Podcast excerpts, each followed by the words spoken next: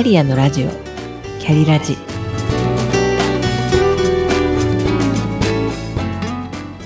この番組は自分の中の多様性と可能性を最大限活かしてしなやかに100年生きたい。そんなあなたに向けてお送りする聞くカウンセリング番組です。お疲れ様です。キャリアコンサルタントの香りです。就職や転職を考え始めたと思ったらいきなり条件検索から始める人がいますがちょっと待った。それいくつものステップを飛ばしてしまっていますし転職を繰り返す人の典型的なパターンです。就職や転職をする方も転職をしない方も今後の職業人生を考えるときキャリアを形成していくためには自分自身について理解をすることが第一歩です。本日はキャリア形成は自己理解からをテーマにお話しいたします。自己理解とは自分自身を分析してさらにそれを統合するというプロセスです。まず自分を主観的、客観的に眺めて現在の自分を描いてみることから始めます。自分は何が得意で何に興味があるのか自分が大切にしていることは何か。また自分は今どんな状況に置かれているのかなどを書き出す作業です。自分を掘るのはしんどいと感じるかもしれませんがこれは現在地を知るために必要な作業です。そして今後の職業人生をどう描きたいかありたい自分を考えてそこに行くためのステップを考えます。具体的に大きく3つについて自己分析してみてください。1つ目が能力や適性。どのような仕事を経験してきたのかといった職務歴の棚卸しに加えて学校で学んだこと経験といった学習歴そして資格や免許を書き出します。二つ目に興味やパーソナリティ。気づいたらしているあなたが好きなことや趣味だけでなく子供時代に遡って今はしていないけれど好きだったことも思い出してみましょう。長所や短所書けますか？中には手が止まってしまう方がいますが人と比較してしまって長所だと思えないだけかもしれません。誰かと比較するのではなく自分の肯定的な部分をチェックしてみてください。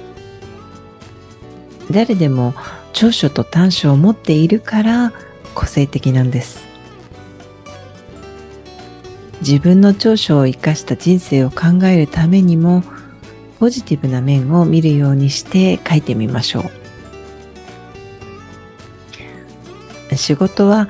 必ずしも好きなことばかりできるわけではありませんが好きなことは意欲的に行うものですから総合的に考えて興味やパーソナリティを活かせる選択をするためにもあらゆる側面から自分を客観視してみることが大切です。三つ目が価値観。自分が価値を認めていない職業を長く続けることはできません。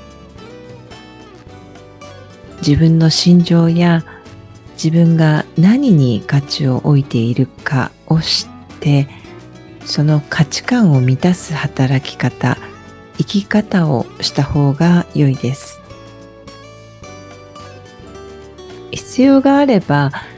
適性や興味関心を見るための心理検査を行うこともあります。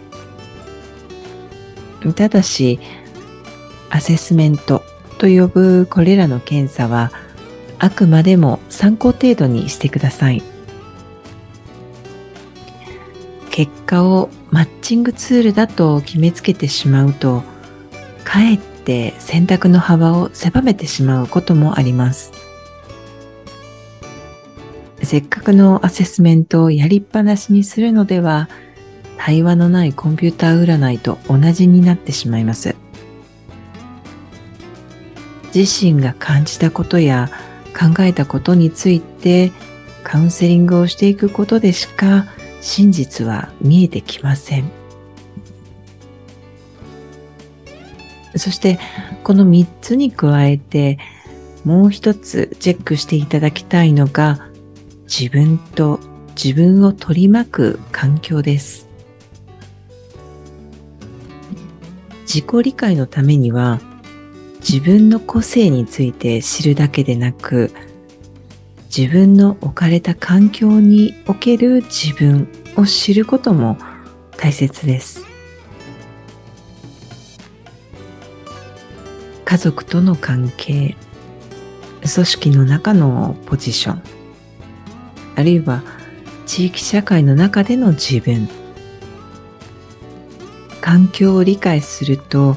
自己理解が進みますし自己理解が環境の理解を進めることにもなります。そして自己理解は人生の節目節目に幅広く継続的に行ってください。家庭生活学校教育働く世界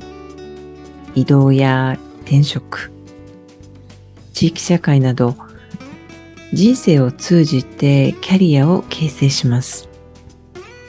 その間、自己とキャリアの関係は絶えず変化し、選択を迫られます。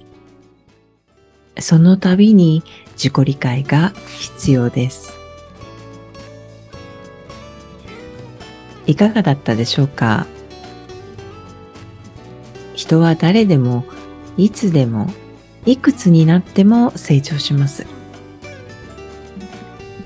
個人の埋没した個性や強みを引き出して統合すること、そして組織の中で個々人を活かして組織と統合していくことが私の強みです。私が行うカウンセリングでは自己分析して自己理解を深め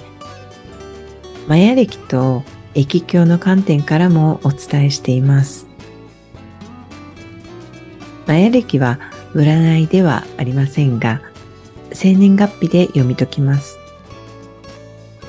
自己理解の参考にしていただくことをお勧めします。最後にお知らせです